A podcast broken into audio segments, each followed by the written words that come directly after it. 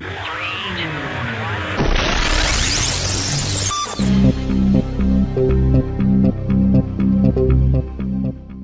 Tome Show production is supported by Continue Magazine, a quarterly magazine about all sorts of gaming. And listeners like you, thanks for using the Tome's Amazon store. Welcome to the news desk. Once a month, we're going to get together to chat about the latest news in D&D, and I'm your host, Sam Dillon. And I'm Jeff Greiner, and our man on the street in this report is Randall Walker. Randall, welcome, sir. Hey, I'm glad to be here. So this is our our new news show that uh, we're doing to sort of keep the normal Tome Show shows pure, if you will. Um, it was getting to the point that our conversations about you know what was coming up with next and other news uh, was you know taking 20 minutes of our hour long uh, episodes. Uh, and so we weren't having as, uh, very much time for the other stuff. So we decided to uh, pull it out, and Sam wanted to get in on it, and Tracy was was, was sort of interested in letting it go, and uh, so we we got a new show, and here it is, the news, Just like that. just like Yeah. that. Just like that. The uh, the format is still something we're sort of toying with and playing with, and we got one format we're going to try tonight and see how it goes, and we'll see if it's a format we decide to stick with in the future or if we want to change it. Um, same with the name. I think right now we're just going to call it Tome News, but if you if you guys come up with a better name, email me uh, and let me know. All right, and uh, so for this episode, what we're going to do is we've got Randall here as our guest Yay. and uh, we're basically going to have each person each person is basically taking two news items or articles um, that they're going to present and then we're all going to discuss and we'll each go through one. Um, then we'll do it again and then we'll be done. And we've culled these um, I, i've sort of pulled and, and culled news lists and, and articles and things and put them on a delicious account. Anybody can go and see it delicious.com slash squatch s-q-u-a-c-h so that's where we're pulling the things from, and we're going to give five minutes to each one. And now I'm taking up uh, S- stuff. We're going to set the timer for five minutes maximum for each topic. First up is me presenting the preview for upcoming products. So, what's in the works for September? Well, it looks like we're going to have a very nice release actually in October. The title of the thread kind of lies because it says it's September releases. And Ed Greenwood presents Elminster, Elminster's Forgotten Realms actually releases in October, and this is probably the one Forgotten Realms product I'm really looking forward to because it's it's kind of like Ed Greenwood's uh, notebook that he used when he was uh, creating uh, the first little sparks of Forgotten Realms and things like that. And I, I'm uh, sort of a history buff in that way, so I like to get an idea what's in the mind of the creator when the, the awesome thing is being created. So so that's coming up. And the next D and D Lair Assault is called Kill the Wizard, um, which you know Bart Carroll says is the best name for any Lair Assault yet. Uh, And and, I, I, and and written by somebody fantastic, yeah yeah oh yeah who's that Mike Shea. Oh, okay, there you go. Yeah. So so there you go. So now you've got two reasons to to sort of pay attention to that. Uh, the next Lair Assault, uh, which I, I have heard nothing but good things about Lair Assault. I've heard that it's uh, really tough and makes people use their brains, and it's it's grueling and it's extremely fun. So I, I unfortunately I've not played any season of Lair Assault, but I've heard nothing but good things about it. There's a couple of uh, of, of new books coming out. Uh, Erik Scott de Bie's Shadowbane: Eye of Justice is coming out uh, Yeah, in I, September. I, I really liked the uh, the previous book. Um, it was my first yeah? Shadowbane book, and I really liked it. So I'm looking forward to seeing where this one goes. Nice, excellent. Yeah, I ha- have not read that yet. Unfortunately, I uh, don't get a lot of time for that. Although I do listen to the to the Tome Show book club. So Uh-huh. That's what we read it for, and I, th- I believe I said at the time that it was probably my my favorite book in terms of actually integrating the realms, in terms of Uh-huh. using a shared setting better than anybody else I've read. yes, yes.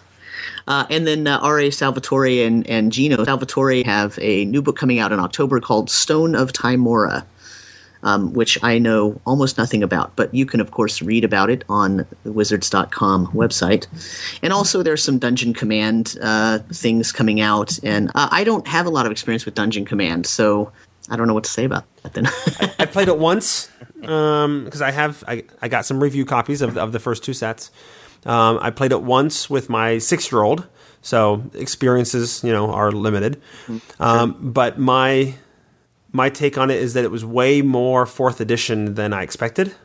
Oh, okay. Um, it's it's a lot more rules complex than I expected to see from a skirmish game. You know, to the point that it has things like cover and things into it. oh, really? yeah. Okay. Interesting. So yeah, uh, and, and it's also built to uh, integrate right into the adventure system games. Um, Oh, and, okay. and you get some minis and, and tiles to add on to your adventure system stuff as well. And you know they give provide you the cards to integrate it into the adventure system. So Yeah, I was gonna I was gonna make a comment about that. That the, the cards look, you know, sort of one side is the the dungeon command uh, sort of motif. yeah, they're actually they're, they're actually yeah. two, two separate cards. Oh, is it two separate cards? Yeah. Okay, and the the other card is is set up as though it's you know it looks just like the Castle Ravenloft cards, for Yep. example. So that's interesting. It's that's nice to have that sort of uh, uh, dovetail kind of product line going in. That's that's good. Yeah. Multi, uh, what is it? It's multi-classing the dungeon command. Right. There you go. One minute. Uh, One minute. Okay. Well, something that I'm a little bit excited about because I'm a huge dungeon tile geek is uh, is the Castle Grimstead uh, dungeon tiles that are coming out in September, which have for the first time uh, a castle scene with thin walls, not these huge five foot walls, and the walls have arrow slits in them, and there's a big old picture up on the on the upcoming products page, and it's really uh, it's really looking nice. I'm gonna have to buy that as soon as it hits the stores, which it may have this weekend. Those aren't Mm-hmm. 3D tile sets, are they at all? No, I don't think this one has any 3D elements. Ah, okay. And don't don't forget the dungeon board game. And then yeah, I, yeah, I was getting there. Come right. on now.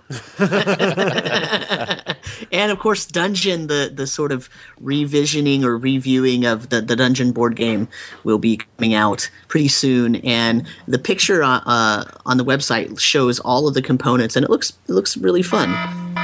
Ah, there you go. Time's up. See, just in time. There's the time. Yep. And and the, and the dungeon one is one I look forward to because it's one of those that the old school players really call out a lot as something that got them into the game.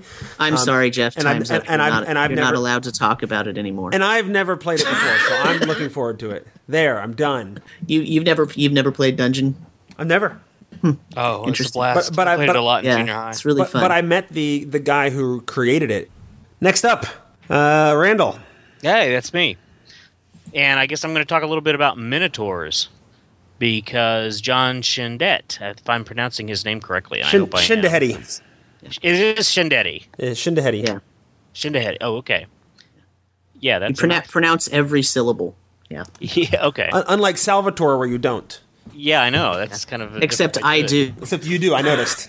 You guys are eating into my time talking about this gentleman's name. Sorry, sorry. Yes. And he is an art art director, creative uh, uh, creative director over at Wizards of the Coast, and he did an article on the 12th of this month on um, some thoughts about developing a very iconic D and D monster called the Minotaur, which we're pretty much all familiar with from myth and legend, and also the game itself. And he's just and there's different ways that that creature can be depicted because a lot of the old Greek art depicts them as just a man muscular man um, with a bull's head, but a lot of later renditions show it more of a beastly character, you know, with a cow-like hide and and horns like a cow and fur and all this other stuff. Um, and basically, the entire article is is going through and asking people, you know, what is your ideal minotaur? Um, I think a lot of I think there's really a couple of ways you can take it, and depending upon the way you can take it, the Minotaur might look different. If you go the whole Minotaur should be an iconic creature, you know, they're a solo, they're, um, you know, you go back to the Greek myth kind of a thing. Um, I think it would be really big and beastly and stuff like that. But there have been other properties lately, things like you know World of Warcraft and um, even uh, uh, Dragonlance, who depict minotaurs as a just a humanoid species. They happen to look like cows, but they're a humanoid species. So that's another different way you can take it. Um, the article doesn't mention those two things, but it goes through and shows a lot of different types of art that um, It, D and it, D is it, used. it to mentions Dragonlance, I believe, doesn't it? Um. They talk about Krynnish Minotaurs. What? That's that's Dragonlance. Yeah. Okay. I must have missed that part on the article. But It, yes, might, it might have been the other article, but I know one of them talked about it. there were actually two articles. There was a James Wyatt design discussion article and the Jon Schindehette art article. Yeah. All right. Well, John's article is what I'm talking about, and of course, the um, I guess mild controversy is you know if if the minotaurs are going to be a race. You know, you know, are there male and females? If they're females, do the cows have udders or do they have human-like breasts? Um, there's a poll for that. Um, I'm not sure. Yeah, I, Where do you, where do you fall on that? what do I fall on that? I, I actually, I'll be honest with you, and this is one of the few things that I'll say when I, re- you know, I played World of Warcraft for nearly three years. Taurens looked okay. I, I when I when I think of a humanoid species, you know, I think of them looking superficially like human beings. Um, you know, women have breasts on top, and they're not. They lose most of the animal components of themselves, except you know outward signs like the head and the fur and stuff like that. Um, So you say breasts. yeah, Sam, where are you at? Um, well, first I'm trying to figure out how bre- uh, breasts are not an outward sign of well, being human, but I, I know what you mean. It was just funny. The, the turn of phrase was funny to me. Um, well, I as a so I I fall uh, into the uh, I like the sort of old school mythological minotaur. So I'm a little bit different, I know, than than what Jeff uh, wants to see in the minotaur. Um, but uh, I said I said udders because uh, I'm I'm a biologist, as you both know, and uh, so while you can lose the parts of, I, I guess my thing is I see a minotaur as the the combining of the two, the sort of bull cow motif and the human motif, and so uh, if the only thing you take from the cow is the head part, then you know I don't know what does that mean. What what does that tell you? I don't know. So Well, I let me- said udders. okay. Well, I can go through and I can tell you what I chose on the survey. Sure. Um, on the question about my ultimate uh, D&D Minotaur has um, bovine legs, bovine hooves, um, has cow-like hair all over its body, has a tail that is stunted and somewhat smaller than a cow's tail, but is reminiscent of a cow's tail, and then breasts, if they're female. Um, So basically, you've got all of the elements of the cow except it has breasts. no, And a stunted tail. well, Well, that's the still cow because humans don't have tails. No, but the, of the Yes. other the, the, of the options, there was full tail or stunted tail or no tail. yeah, but I, I, So I guess, guess I'm just yeah. So because they're human. Because oh, time's okay, up. we're gonna have to get get rid of that timer. oh, it's Uh, time but to I'll let I, I, I still want to hear the end of your answer though. Yeah, because fin- you finish said your because thoughts. yeah. No, you're right. I, because that to me is a humanoid cow. Otherwise, we're talking about animals and not intelligent humanoids. I don't know why that Yeah. makes it click. No, for you me. know what? That, no, I'm sure that's that- some that is- area of privilege. and no, no, no, no, no, no. You I- actually saying it that way actually click, makes click in my mind. That's why I don't like it because I see them more like beast-like. Oh, So for me, Right. it's not the humanoid is the main thing of it. It's the beast part of it that's the main mm-hmm. thing. It's it's sort of a corrupted humanoid. It, it only takes the shape of a humanoid. It doesn't take any of the other characteristics for me.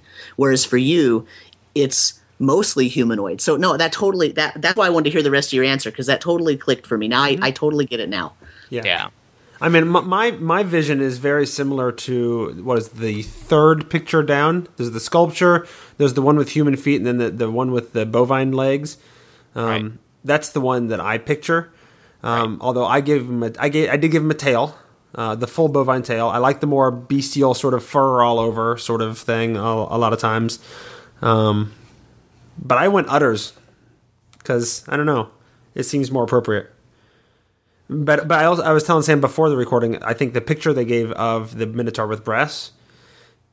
I'm not fond of that specific depiction either. So maybe if it was a different picture I was staring at when I made that decision, I might might have voted differently. I also wonder if they had the comparison picture of one with breasts and one with udders. Because I think people think of udders and they're not they don't know what that's going to look like Right. on a on a humanized or humanoid shaped cow. You know what I mean? Mm-hmm. So it's hard to say. And I guess it would also depend on what, like I said, like Sam said, if it's a if it's a more bestial creature, then I can see that appearance. But to me, a humanoid race, I mean, you're talking essentially furries, you know, at this mm. point, you know, and it's like gnolls. If, if that's the case, are gnolls going to have like two rows of multiple nipples? You know, See, If in my in my world, in my world, yes, I, you wouldn't have a female gnoll running around with big old human breasts.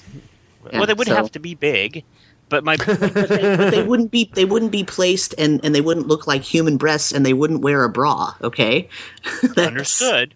You know, Un- that's- understood as a but yeah i i guess my i guess my thinking is that and you know i studied biology in my youth as well and uh, if they evolved or became well you can't even i i don't know you can't even make those arguments because it's a magical world right, Right. so Sure, we're talking yeah. about human you know we're talking about these kind of strange um right. Creatures that so i don't know All right. But that's all why right. that's why I said though your answer of you thinking about it more as a humanoid it totally that makes total sense to me and I, I completely understand. Well, and part of that point- part, point of that. I think comes down to the other article that we didn't really discuss, which was the design of the Minotaur article, because they're sort of looking at the different approaches of how do you, you know, is it a cursed human? Is it this? Is it that? And so there's all these different approaches to what a Minotaur might be that might inform the art. Then, yeah Right. and that's true right. All right, so let's move along. We've we've Okay. uh, allowed that one to go past its time.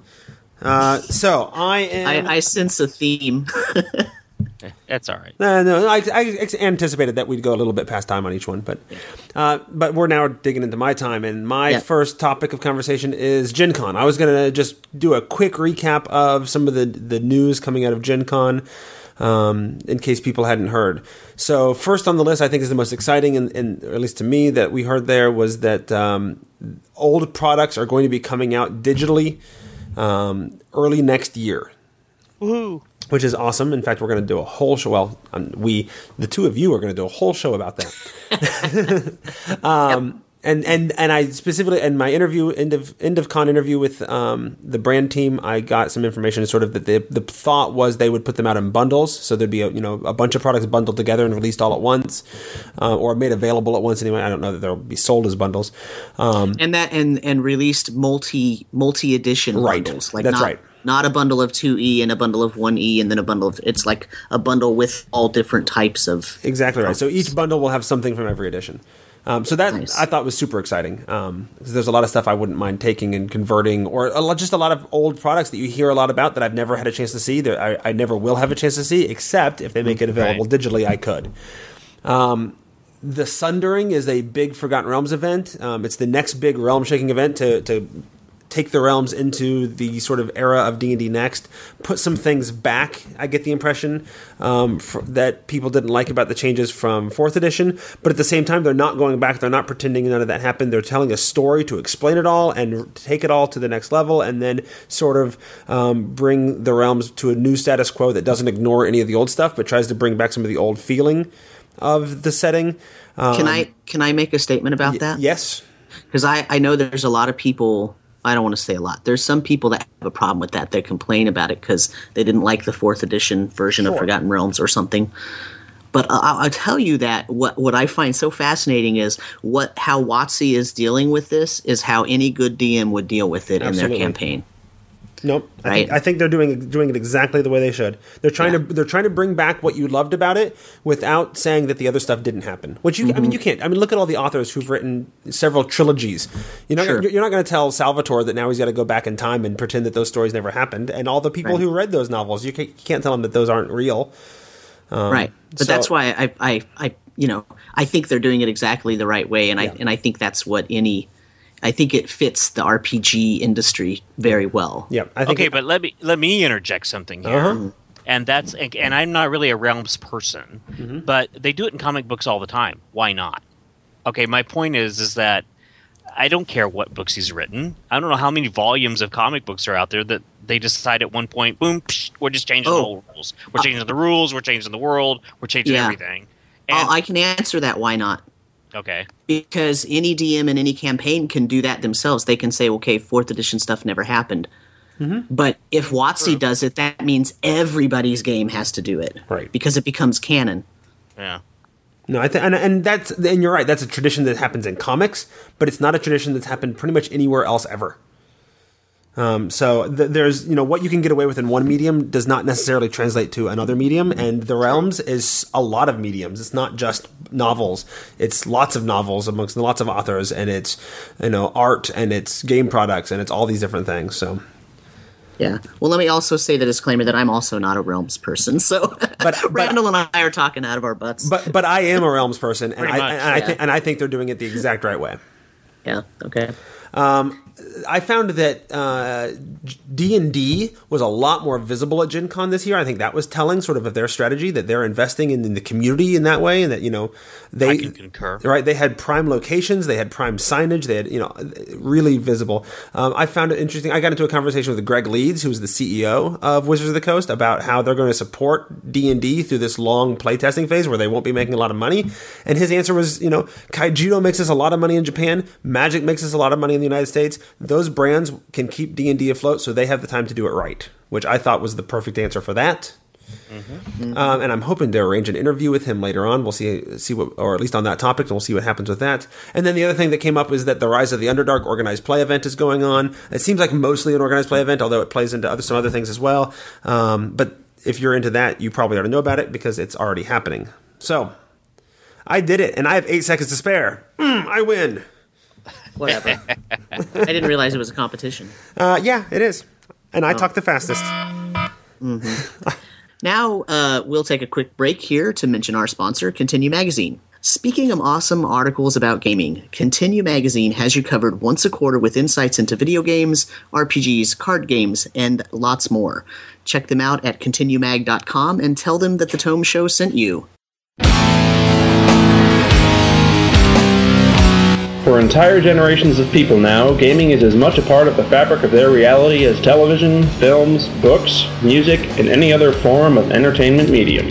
Continue is a magazine for the gaming community, the global gaming community.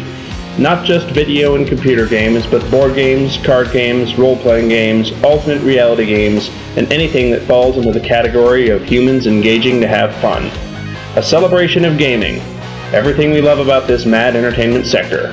Continue Magazine at www.continuemag.com.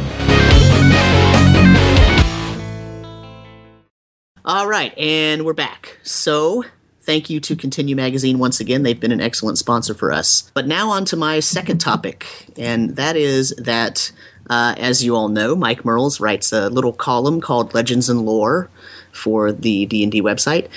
And he wrote an article on the 3rd of September called RPG Design Philosophy, and uh, he sort of opens it by saying that he doesn't have a lot of mechanical design to talk about this week because at the time they had just released the latest playtest packet for D&D Next. But he does talk about two sort of guiding principles or guiding philosophy that that he he is leading the team with uh, for this edition of, of D&D. And the and I'm going to be really short because Jeff won the last one. I'm, I'm going to just say a couple of comments and then I'm going to let you guys chime in and then and then that'll be that'll be done because I do recommend that anybody listening to this go read this article because it's actually really really good and it gives some good insight into how they're trying to approach designing the game mechanically, but from the actually the philosophical standpoint. Um, the two things that he says are number one that the rules of the game should make things extremely easy for the dungeon master. And they should always support the type of game that the dungeon master wants to play and wants to run. And they should support him making judgment calls about when to apply the mechanics and the rules, about when to not apply the rules, um, and about when to change things or not so that the group that the DM is running the game for can have the best time possible.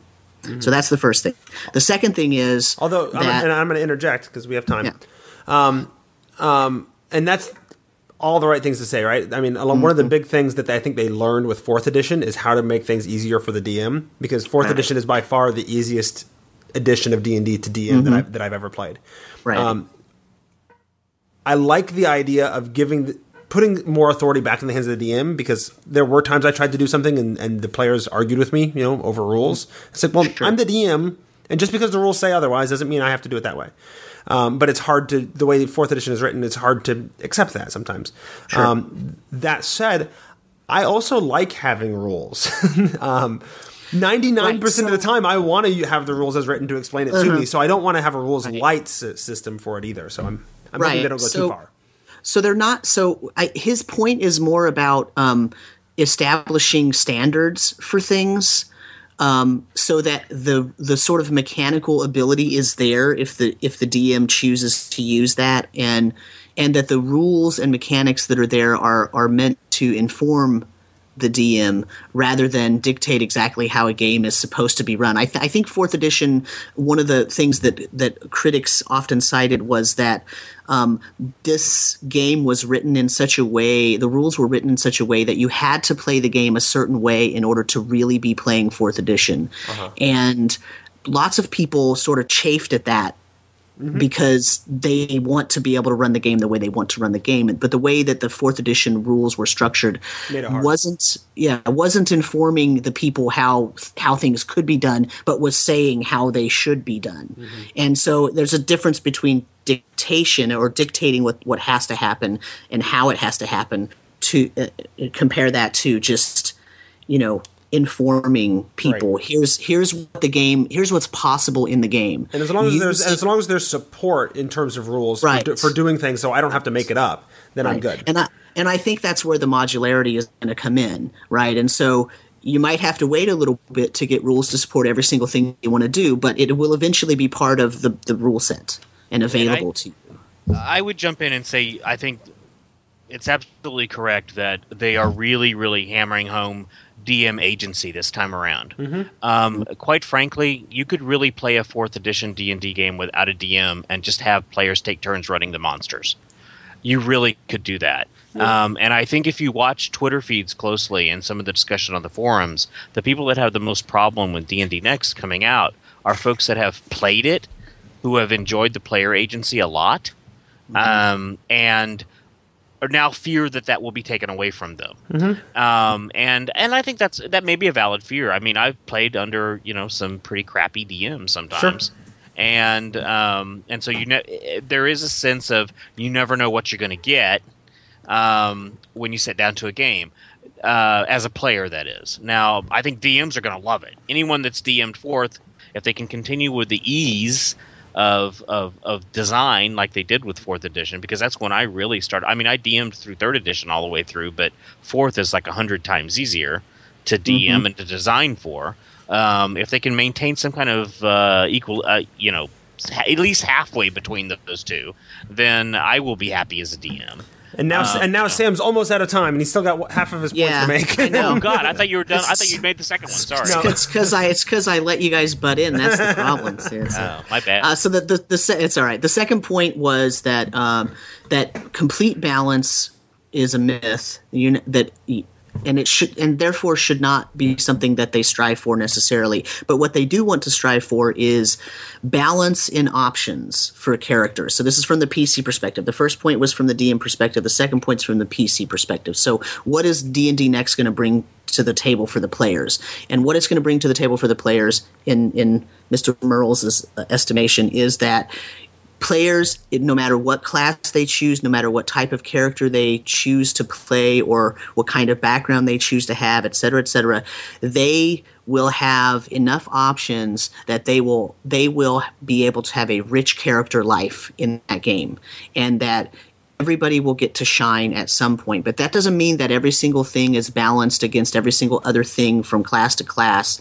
kind of like fourth edition was or mm-hmm. was attempted. Um, and he makes the point that you know if somebody wants to break the game and completely min max a character, they're still going to be able to do that. It's still possible because you can't write a system of character creation for a role playing game where that's not possible. Sure. Otherwise, you're writing to such strict guidelines that you're not. At least in D and D, you that wouldn't you know you wouldn't have any options. Then it would just be your one or the other. and sometimes the occasional, the occasional broken thing that you do is the awesome. You know. Right. Exactly. Anyway, Exactly. I paused right before the second, the one second. All right. So there's our time. That's it. Thank you. All right. Uh, so next up is uh, Randall and I are going to do lightning round. Ready, Ran- Okay. ready, Randall? Yes. Go. Let me go first. Okay. Um, D and D next article for uh, Q and A is what it was on the sixteenth of August. So this is actually an older article. Yes. Um, I'm going to tackle the last two questions, and I'm just going to read the questions first, and I'm going to kind of fold it all into one real quick.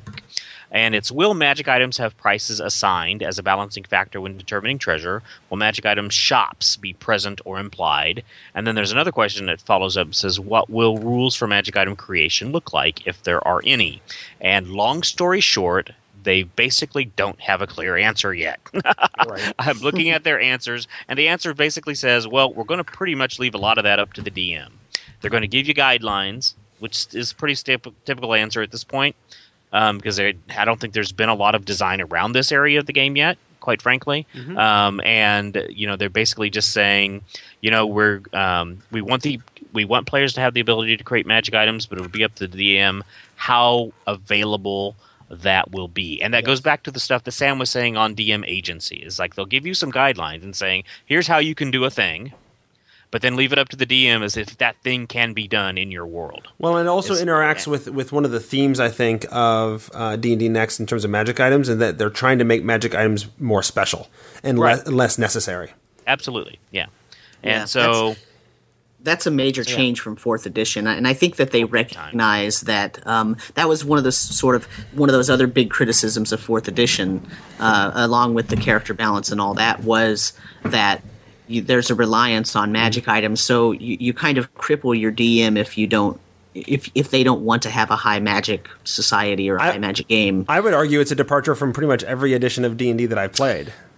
Uh, yeah, I mean, you, you And- can and- say and- that, but but, not- but in not in a bad Dungeons way. and Dragon, but in fourth edition, the the the progression, and and maybe in third edition too, I, I can't remember, but the progression required that you have a certain number of magic items of a certain value at every level. Whereas you could say that that's true of every edition, but if you go back to first edition, it wasn't so such a stricture. There, there were cases where some creatures can only be harmed by magic items. So it mm-hmm. would really behoove the party that their fighter has a magic sword, but the fighter doesn't have a magic sword, and they need to have bracers of defense, and they got to have a girdle of over, ogre strength, and they got to have boots of elvenkind, and they got to have a mm-hmm. cloak of oh, invisibility, yeah. and they got to have you know they didn't have to have all that. Whereas in fourth edition, you know if you if you get It's a magic item, ev- advancement. yeah, it's Yeah. tied to level advancement. So I, I would say it's it's a departure a little bit from maybe first edition and basic, but but mu- much much more so than as a departure from fourth edition. And, and third, I, I'd put third. I mean, And third, In, in sure. third, in third, if your magic items weren't